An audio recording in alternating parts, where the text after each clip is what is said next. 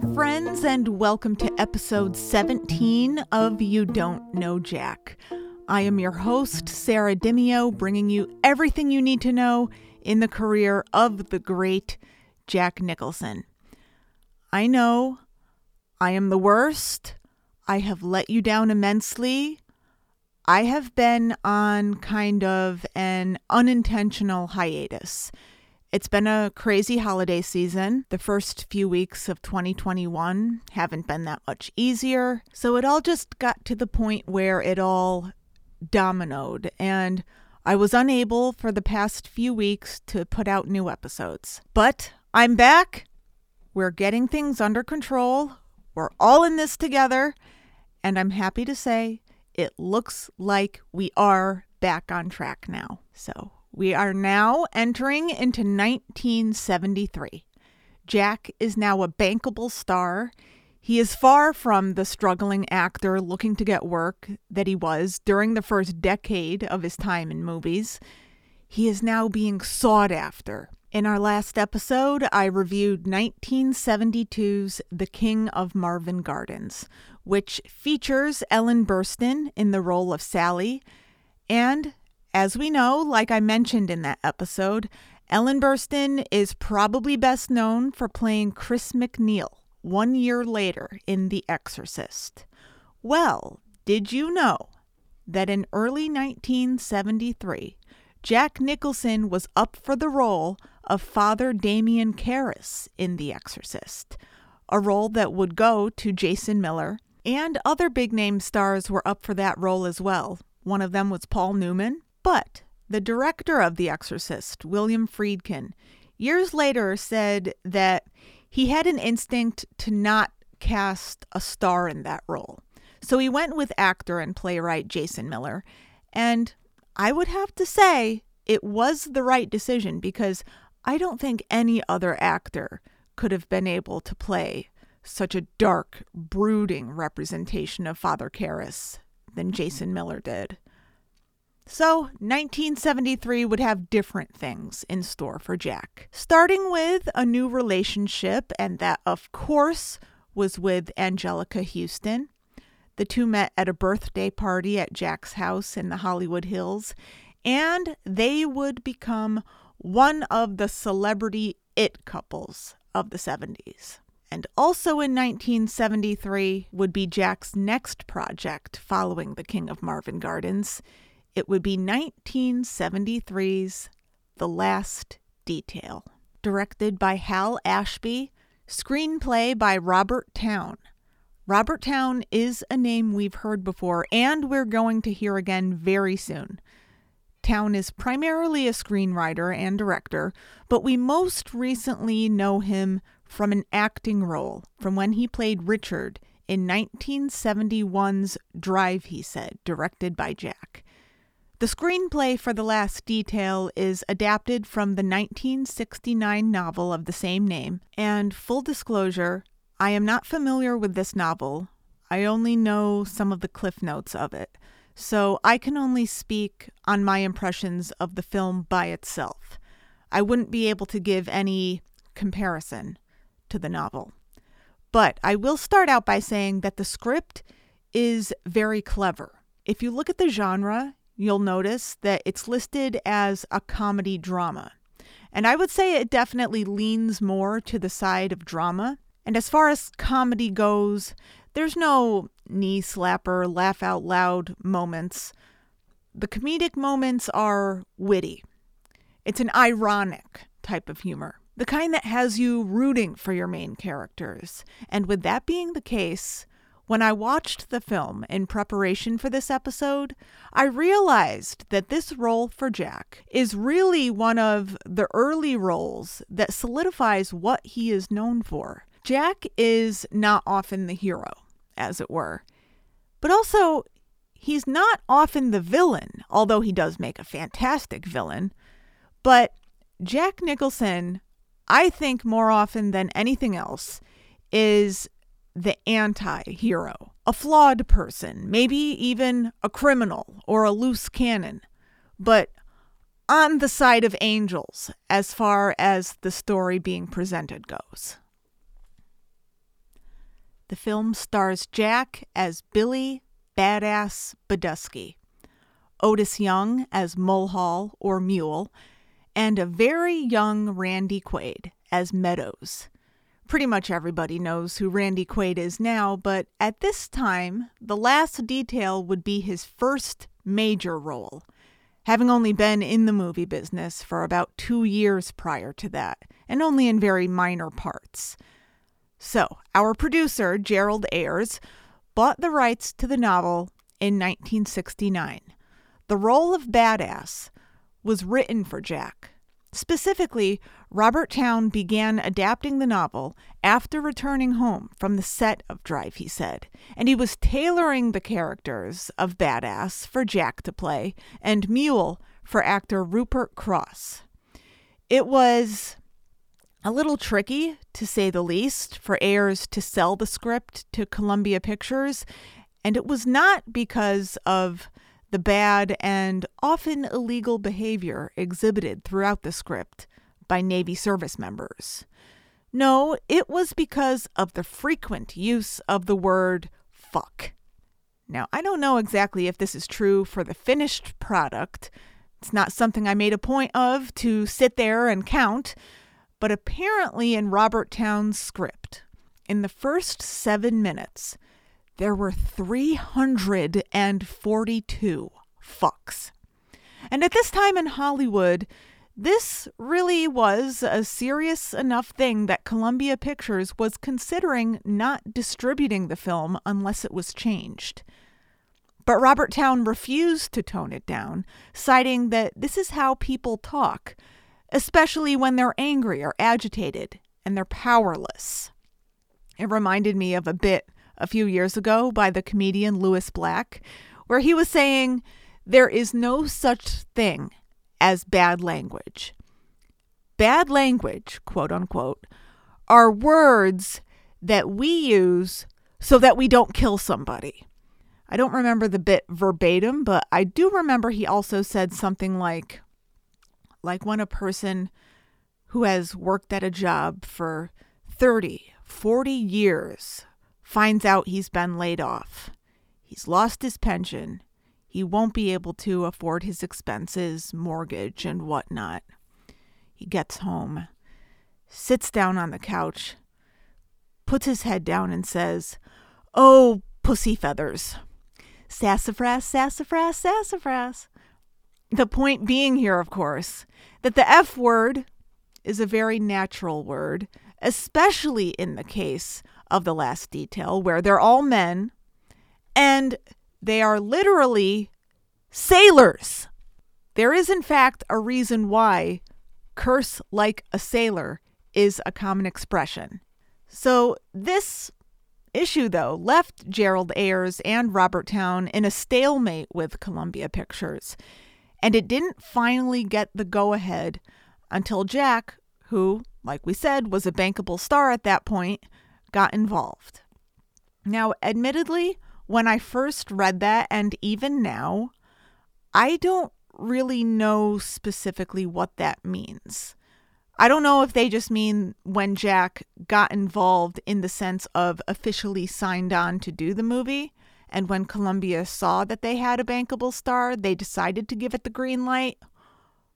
Or did he get involved literally in this fight that Ayers and Towne were having with Columbia?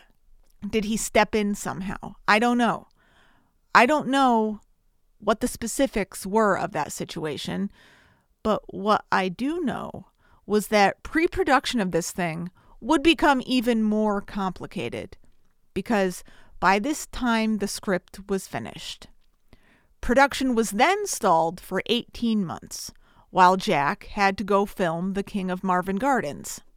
So while this was happening, another producer comes to Gerald Ayers and says that he could get Burt Reynolds in the role of Badass, Jim Brown in the role of Mule, and, are you ready for this? David Cassidy in the role of Meadows. Ayers said no. So they didn't fight him on it and they agreed to wait until Jack had wrapped with the King of Marvin Gardens, for fear that if they tried to push forward with it, Ayers could just take it to another studio. And, well, after all they'd been through already, who needs that? The next issue would be filming locations. Director Hal Ashby wanted to shoot on location at the naval base in Norfolk, Virginia, and the brig up in Portsmouth, New Hampshire. The U.S. Navy said no to that. But the Canadian Navy was willing to grant them permission to shoot on one of their bases. So by this point, it's August of 1972. Hal Ashby and his casting director, Lynn Stalmaster, go up to Toronto to look at this naval base, and they were happy with what they saw. And what they ended up doing for the opening shots those shots weren't done on the naval base. Those were actually shot at Canadian Forces Base Borden, which is a training base for the Canadian Air Force. Now, let me talk for a second about how Randy Quaid got the role of Meadows. It's interesting because physically, he does not match the character description in the novel, and that was by the director's choice. It came down to some other actors, also of note. Robert Englund, aka Freddy Krueger of Nightmare on Elm Street fame, he was up for that part. It eventually, though, came down to Randy Quaid and John Travolta. Now, the character of Meadows in the novel is a small, impish, and this is a quote here, helpless little guy. He's a weakling. And on top of that, a screw up. But Hal Ashby decided to go a different route when casting Meadows. And his reasons, I think, translate so beautifully on film. Ashby would decide on Randy Quaid, who is six foot four, mind you, but keep the character's personality traits. So there was an innocence to him. To see this good for nothing, overgrown man child, I really think he was going for the lovable loser type. And it works. I think it really comes across perfectly. But also, as I mentioned, when Robert Towne started adapting the script, he wrote Badass for Jack and Mule for Rupert Crosse. Now, sadly, Rupert Crosse might not be a name you're familiar with. I wasn't familiar with him. Just as production was set to begin, Crosse was diagnosed with cancer. So director Hal Ashby postponed photography for a week to let him deal with the news and also to let him decide if he wanted to continue on with the film. He decided not to. And he died shortly thereafter on March 5th, 1973, at the age of 45. But before all of that would play out, if I could just shift focus back onto pre production, it's like finally we were all set up to get started with principal photography, and then yet another major curveball. So now the director and casting director are in a scramble because Mule is not a small role. He's the other lead opposite Jack's character. But that is when they found actor Otis Young. So these decisions in casting led Ashby to do something which is not typically done in movies, which is to shoot the scenes chronologically. Movies hardly ever do that unless it's for some reason necessary, because under normal circumstances, it's just wildly impractical. But the reason they did this for the last detail was so Randy Quaid and Otis Young would be able to ease into their roles. Quaid because he was still so inexperienced at the time and he was nervous, and Otis Young because he was just recently cast as a last minute replacement in a lead role. So now, with all the varying crises having been averted, what do you say we dive right in? The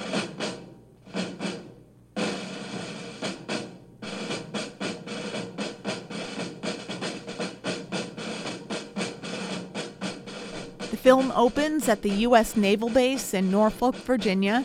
We see a young sailor running through the facility looking for Petty Officer Buddusky, that's badass, and Petty Officer Mulhall, mule. he finally finds Badass in a common room, asleep, or should I say, passed out in a chair. And this young sailor tells Badass that the MAA, the Master at Arms, needs to see him right away because he has new work orders. And then he finds Mule in the laundry ironing what looks like a shirt, already looking agitated. The MAA needs to see him right away. Badass and Mule, in different locations, each have the same response, which is that the MAA can go fuck himself. But they each begrudgingly pull themselves together and arrive at the MAA's office. So, what I noticed right out the gate, and why I noticed this was confirmed to me when I read up on the movie, was the initial look of the cinematography. It had a look to it that was almost low budget, even though the movie itself was not low budget, but not particularly high either. It was around $2.3 million. But I noticed a lot of natural light, also just the interior light from the facility where they were filming, like the ugly yellow light inside the laundry room. And then I read that this was another thing that was by design. Hal Ashby had promoted Michael Chapman, who was a camera operator, to director of photography. They worked on this particular look to create a documentary style feel to the film and it works. It has that look of, like I said, a low budget. I want to say like an eight millimeter style film. It had that look, and I guess grainy is the word that I'm looking for. And I do think that it gave the film a very raw, real feel to it, which I appreciated and I think is very necessary for a story like this. The Master at Arms is played by Clifton James. And when I watched this movie a few weeks back, after having not seen it in years, I looked at Clifton James and I just kept thinking, I know this guy. Where have I seen him before? So I looked up his other credits. And I think people who enjoy Gene Wilder, Richard Pryor movies will like this. Clifton James plays the sheriff in Silver Streak, which would come out a few years later in 1976. But those of you who know know who I'm talking about Sheriff Chauncey. When Gene Wilder walks into his office and he's at his desk watching some cops and robbers shoot 'em up show on his little black and white TV. And I think that's why I didn't recognize him right away, because the Master at Arms is a vastly different character, though it is clear that he has a touch of humor. But he's all business. When Badass and Mule arrive in the office, the MAA gives them the news that they've pulled temporary shore patrol duties. And now they're chasers. In other words, their job is to escort a prisoner, which is Meadows, from the base at Norfolk up to Portsmouth Naval Prison. And he explains to them that this kid Meadows has been sentenced to eight years plus a dishonorable discharge. Badass and Mule's eyes widen a little bit, and Badass straight up asks, Eight years? What, did he kill the old man? And what I did notice that the moment those words leave his mouth, there's this awkward pause, like just an instant regret. MAA sits down at his desk, and Badass asks him, So who did he kill? And the MAA tells him, He didn't kill anybody. It was a robbery. So Badass asks him how much did he get. The MAA tells him $40. $40. Eight years and a dishonorable discharge over $40. Turns out Meadows had been trying to lift this $40 from a polio donation box, and the MAA goes on to explain that polio is the old man's old lady's favorite do gooder project. The old man being the most senior officer, of course. Now, they've been given a whole week to deliver Meadows to the prison, but as this is only coming from Virginia and Portsmouth is up in New Hampshire, Badass realizes that it only takes about two days to get there. So as they're leaving the office, he says to Mule, they have that full week regardless. So if they get there in only two days, that gives them the rest of the week and their per diem money to spend on the way back. And that's back through Boston, New York, DC. So they'll have all that time to do all the things that Navy sailors do when they're out and about on their own. So Badass smiles with that smile of his, and Mule starts to smile, and suddenly this detail doesn't sound quite as terrible as it first did. So Meadows is brought to the base in handcuffs. The MAA gives Badass and Mule each a gun and an armband that reads SP for Shore Patrol.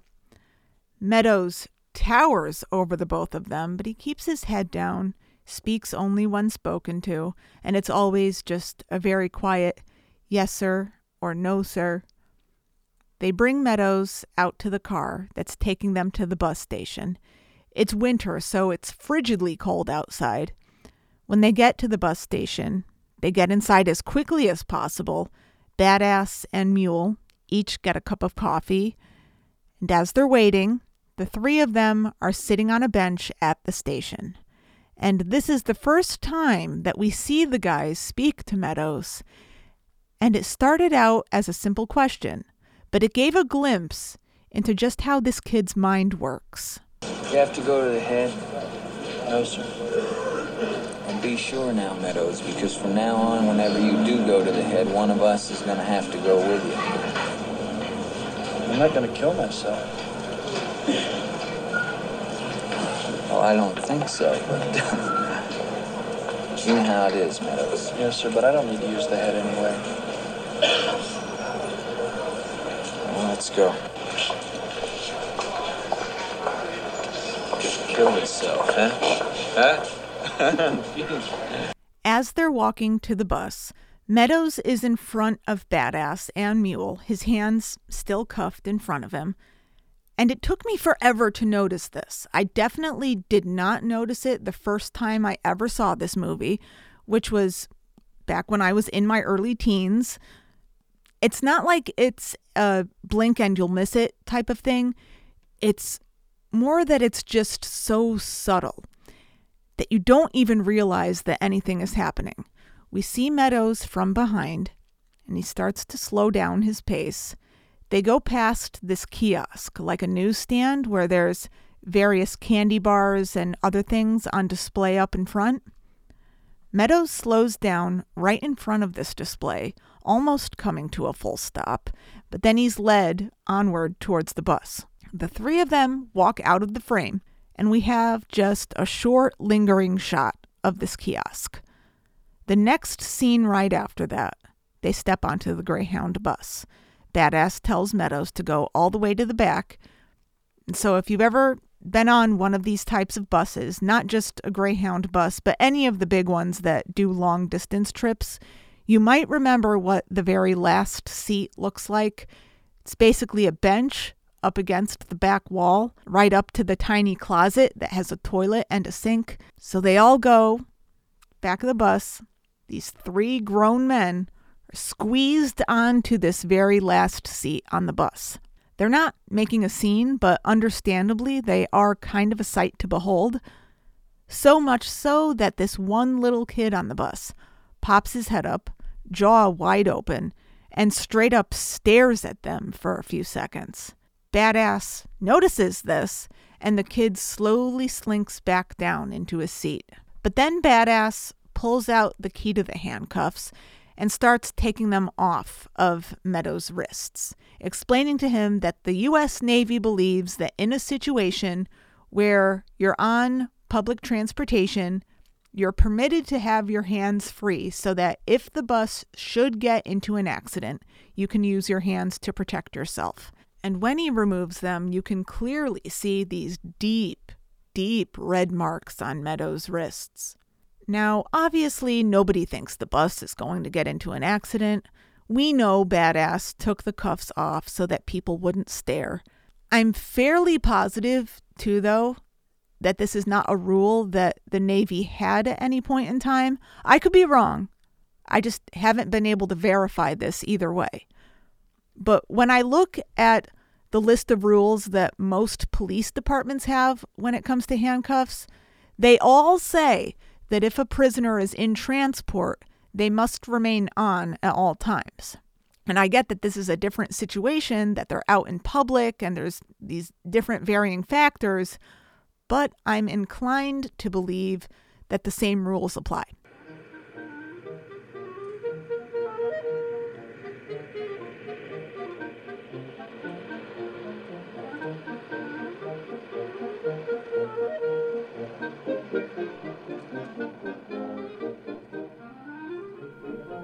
As they're riding along, though, Meadows, we notice, is eating a candy bar.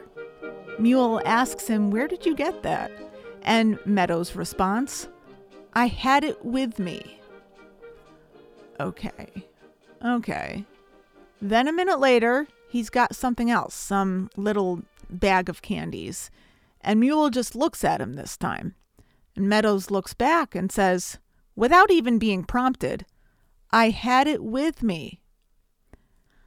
I start to get the impression at this point they're on to him. They don't know how he did it or where, but something is up. So then they need to transfer over to a train to take him up to Portsmouth. And as they're at the train station, we see the same thing happen again, but it's a little more noticeable this time. Meadows has the handcuffs on again, and he's lumbering quietly along as he does. They go over to a little coffee shop inside the station, and when they get up to the counter, Mule asks Meadows if he wants anything. Meadows says no. And this time we see it happen. As Badass is out of sight and Mule is paying the man at the counter, Meadows quietly stands in front of the counter. We can't see what he grabs, but his hands slowly creep over, grabs the first item right in front of him, slips back up into his pocket as if nothing even happened. And then we see it again. As they're about to board the train, an older woman has a cart with bags on it, which appear to be groceries. She's got vegetables and things like that in there. She's having trouble moving the cart. So Mule offers to move it for her, with Meadows right next to him the whole time. He takes the cart, pushes it out to the hallway, and the woman thanks him. But as he's doing it, we can see Meadows lift what appeared to be a couple of large carrots. All one move, just swipes him up, right up from the cart, right up into the sleeve of his coat. Nobody even notices. As they're on the train, they've settled into their seats. It's significantly more comfortable compared to how they were damn near spooning each other right next to the shitter on the Greyhound bus. They're at the window. Badass and Mule are next to each other. Meadows is facing them. The handcuffs have been removed again. And they're all smoking. Mule and Meadows each have a cigarette. Badass is smoking a cigar. So they get acquainted. Listen, man. Call me Mule. Everybody else does. Mule. Sure. Okay? Sure. Mule. Yes, sir. They always used to have trouble with my name, too. Buddusky always wanted to call me Badass. Badass. I am the badass. Badass.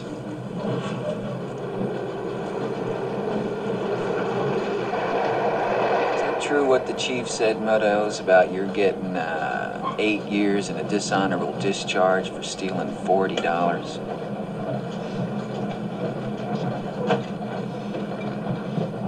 I didn't get no forty dollars.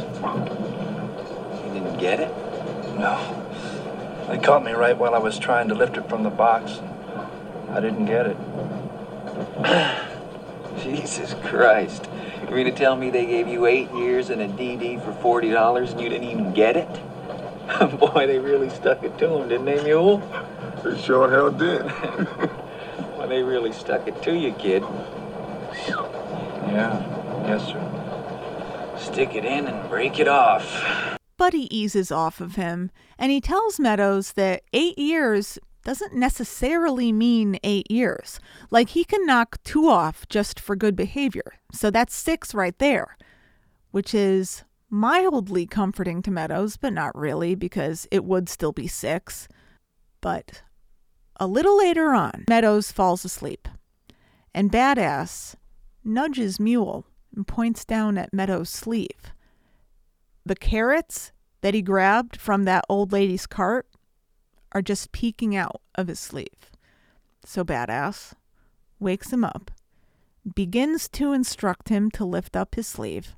But right as Meadows looks down, he gasps and jumps up and starts running towards the end of the train car. And this is a crowded train, so he's pushing through, jumping over other passengers. Badass and Mule jump up after him. Badass shouts for him to halt, which he doesn't, until he gets right to the door of the train car. He's stopped by just another passenger coming through from the opposite way. So they catch up to him and they lead him back over to their seats. And Meadows is having a bit of a breakdown at this point. He's crying and he's rambling, but it's important to pay attention to what he's saying, though, because while it might sound like just incoherent nonsense, a lot is said in there that can get lost. It took me a number of viewings to really get it, but as Badass and Mule take him back over to his seat and he's carrying on, Badass is kind of patting him on the leg, trying to quiet him down. He's like, okay, okay, come on, Meadows, be a man. Pay attention to what Meadows tells them. He says he always just takes things, things he doesn't need, things he doesn't care about. There was something he took one time to build a model car, even though he's never built a model car. Just random crap, just because it was there. And he's saying, too, he had money on the books. You can check. But he had to give it all up in the forfeiture. So, what he's admitting to in this moment is that this was always something he did compulsively. So, we realize, if we haven't already, Meadows is not so much a criminal as he is a kleptomaniac. And the thing I think to keep in mind also is his reaction just now when he got caught. It's a very natural reaction, especially considering he just woke up and in that moment you're kind of on autopilot. And so he looked down and saw the carrots and saw that he was caught and he acted on instinct. And that instinct is run. But after he finally calms down, Mule turns to Badass and says, This kid is crazy. And Badass says, Yeah, he needs a fucking psychiatrist. But Mule says, Well, what does that do for us now? Right now, we have a crazy person on our hands. So Badass says, Let's get off in DC. We'll walk him around until he cools off. Now, when they get off in DC, they find out that the last train doesn't leave until 10:30, so they have plenty of time to go eat something. So they're walking through the city streets in the frigid cold. Meadows has the handcuffs on again. Before they find a place to stop into, Badass has them go around to an alley so he can remove the handcuffs again. And I bring this part up really only because it makes me laugh. As I said, it's below freezing. Badass is trying to turn the key on the handcuffs, and he gets one of them. And he's trying to get the other one, and he holds up Meadows' other arm. And Meadows isn't moving. Badass is the one kind of jerking the kid's arm around as he's trying to get this other cuff off. And he even says to him, Hold still, Meadows. And that just strikes me as funny. I think partly because I'm a lifelong resident of Connecticut so I get the misery of it being so cold outside and how it can make you devoid of any common sense. But right after that, they go into a diner. And before they had gotten there, when they were looking at a different place, Meadows had mentioned, Do you think they melt the cheese on the burgers? I like my cheese melted. So when they're in this diner, they each get a burger. Badass asks Meadows, Is the cheese melted enough for you? Meadows says it's fine. Badass looks at it, lifts up the bun, and says, It's not melted at all, which it wasn't, and just looks like a cold slice of cheese. Badass tells him, send it back. Meadows says it's fine, but Badass says, send it back. You should have it the way you want it. So Badass calls the waiter over and tells him to melt the cheese. So at first, it seems like kind of a dick move, as Badass and Mule are each enjoying their burgers while Meadows doesn't have anything. But, but right after that, there's a shot of Badass and Mule. They're each chugging a malted, and they look at Meadows, who has his burger now with the cheese melted and his mouth full, and he says, It's good adorable.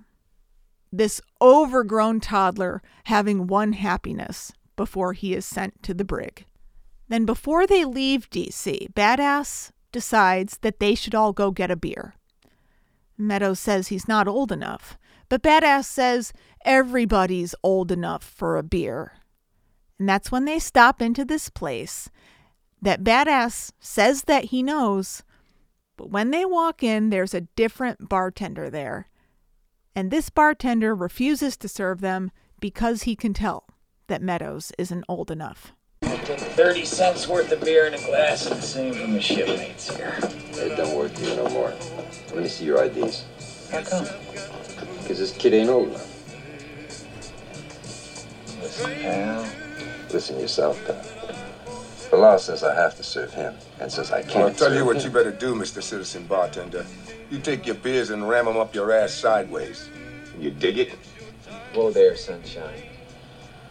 We're going so you can take your hand off that horse cock you got stashed under the bar. How do you know I don't have something with a little more bark to it? Ho, ho, ho. This redneck is talking about firearms. Well, I know that you ain't got nothing but wood under there, my man, because I happened to be in here one night when a certain sailor got it laid up the side of his fucking head. What do you think about that, redneck? Boss would lose his license for sure if I serve that kid. I'm gonna kick your ass around the block for drill, man. You try it, and I'll call the shore patrol. I am the motherfucking shore patrol, motherfucker! I am the motherfucking shore patrol! Now give this man a beer. I don't want a beer anyway. You're gonna have a fucking beer! Come on, man. I feel like one right That now. ass. Come on, man. Come on. Come on. Come on, let's go. Come on, man. But after that moment of madness, the three of them sort of scamper out of the bar and across the street, which only supports my theory that at the end of the day, all men, regardless of how tough they act, are a bunch of giggly girls. Yeah, what? You're a badass. Oh, what? A badass. Oh, what? You leaving DC till you got a belly full of beer. Come on, kid. Jesus Christ. Did you see that cracker asshole? Uh, the law says that I gotta serve him. But I, I thought he was gonna have a fucking heart attack. Scared man. the shit out of He him, was man. scared, You man. better believe he was it. ready to go. So rather than drinking at a bar, they get a bunch of six packs, and the three of them go get drunk in an alley. And at this point, it's night. And just as a little aside here, as this scene opens, Badass raises a toast. He says, This is to Batman, Superman, and there was a third one. I might have been the Green Lantern or something like that. But it's worth noticing when I realized it because it's easy to miss it at first. I was just like, hey, he just toasted Batman.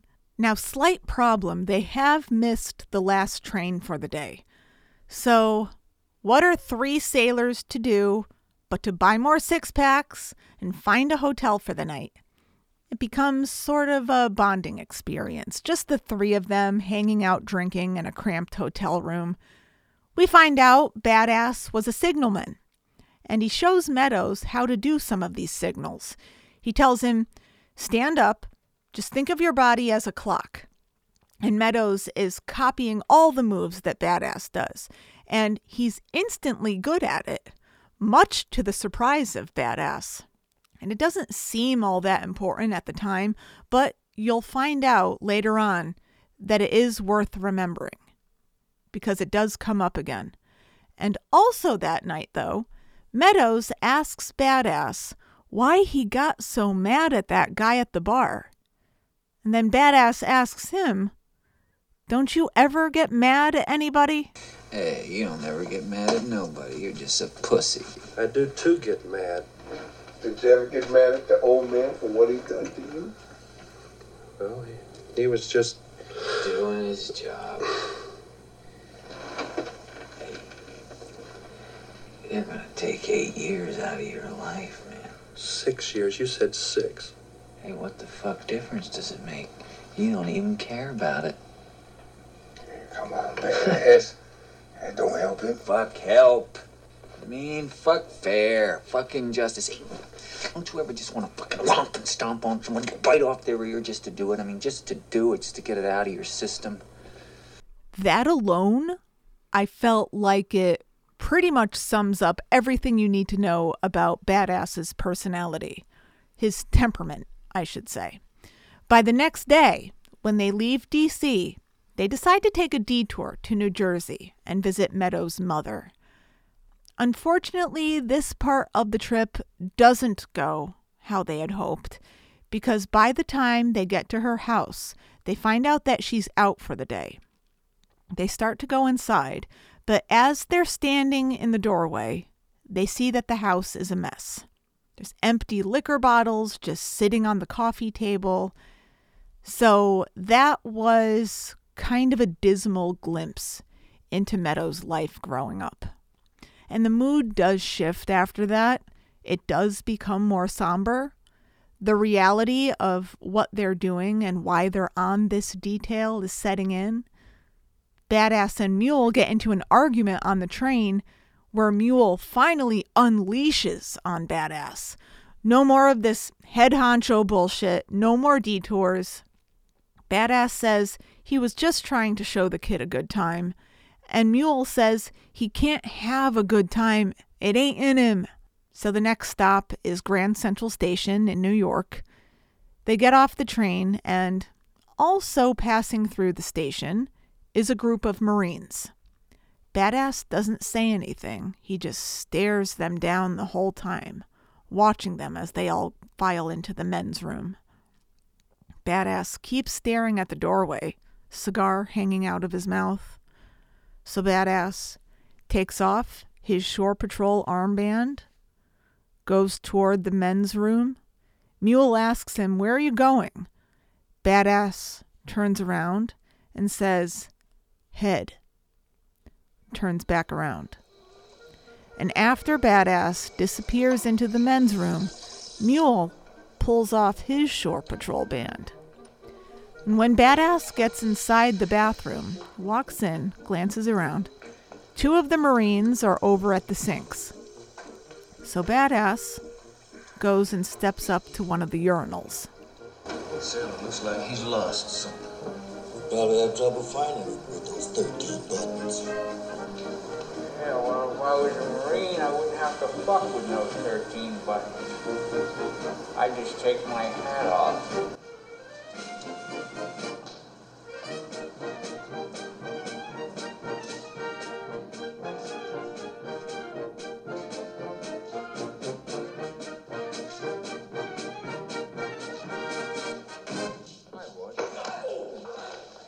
Mule and Meadows come into the bathroom too, and a big fight ensues. They are outnumbered five to three, and they still won the fight. Even Meadows gets one good punch in there. And the three of them haul so much ass running out of that bathroom and through the station until they get outside and flag down a cab. And I want you to notice something that is particularly picturesque about this sequence. Even though Meadows is in front of them as all three of them are running, Meadows is not running from them. As in, he's not running from Badass and Mule. The three of them just stomped on this group of Marines, and now they are running out of there as a team. And while they're still in New York, they go to a bar afterwards. Badass is throwing darts with some other guys there, and he's betting their per diem money.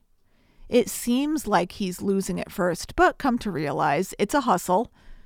So as they leave, Badass splits the money that he won three ways for himself, Mule, and Meadows. They're walking down the city street. Badass turns around and remember the signals that he was showing Meadows earlier?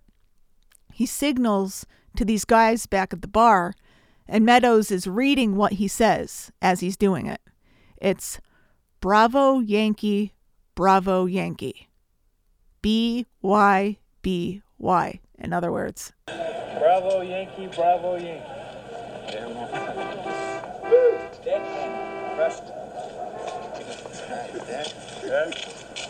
Well, that was damn good, kid. You ought to put in for signalman.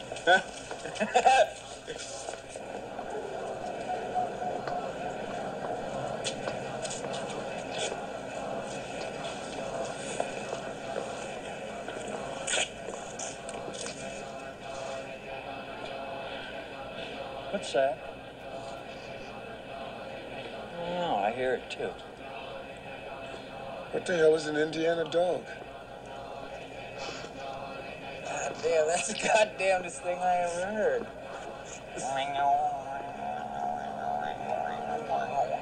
What is that? Hey, let's go take a look. Huh? Let's go take a look. I mean, what the hell, eight years in a DD?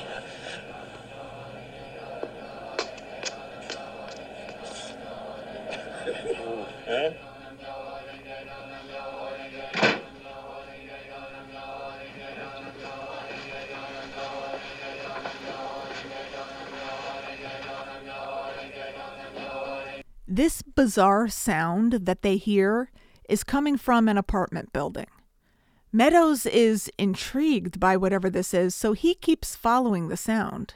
And they go inside and they see a pile of shoes in the hallway. So Meadows tells them, Take off your shoes. So they go in further and they come upon this group of Buddhists and they're chanting.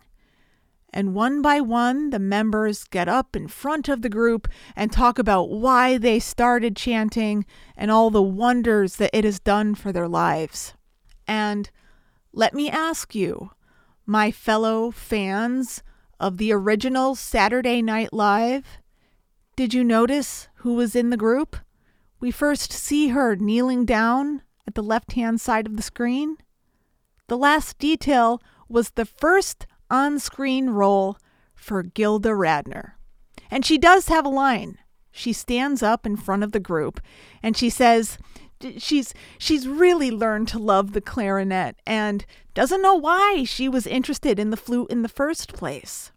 And for anyone who's counting, it would be another 2 more years before Saturday Night Live would first premiere. Now, Meadows really gets into this chanting thing. Even after they leave, he's repeating this chant over and over. They go onto the subway and he's chanting loudly. They take him to Rockefeller Center and let him ice skate. And then they're all having fun again. It seems the party started back up again when they got into that fight with the Marines. So they go to another bar afterwards, and Meadows is still chanting. And a woman, Donna, played by Luana Anders, overhears him. She comes over. She invites all three of them back to her place for a party. Now, when they get there, it's not much of a party, but there are girls there, so that is enough to at least keep Badass interested. Everybody's smoking weed. Donna and Meadows are hanging out in the kitchen. She asks him if the three of them are on leave. He says no, and with a laugh as he's stuffing a sandwich into his mouth, he says, They're taking me to jail. Donna offers to help him get away to Canada.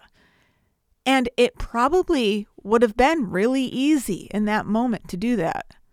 But he declines. And he says it would be their ass if he got away. So Donna takes Meadows by the hand, leads him through the living room and up a flight of stairs. It looks like something's about to happen for him here. She gets him into her room. They sit on the bed. She slips off her shoes, looks at him, and then this happens. It's up to you.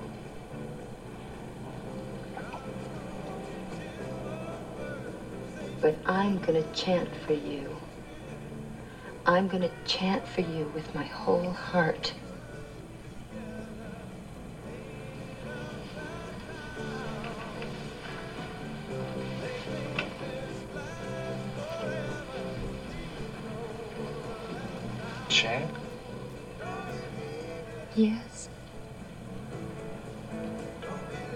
Get away.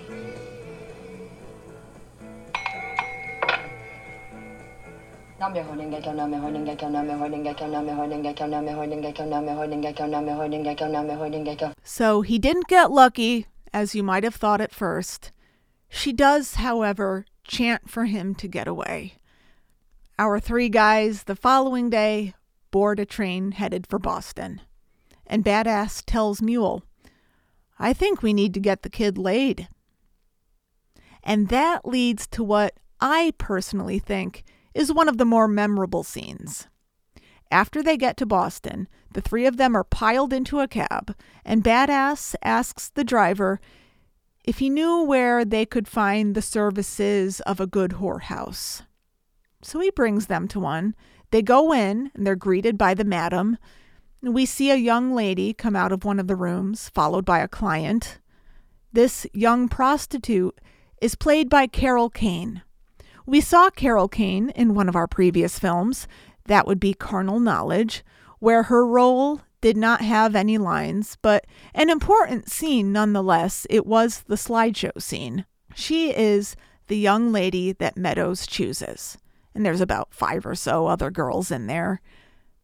The reason why this scene is so memorable is because when she takes him into the room across the hall, at first it's very businesslike. She has him take off his coat, and she sits down at this table and has him unzip so she can examine him first, I guess.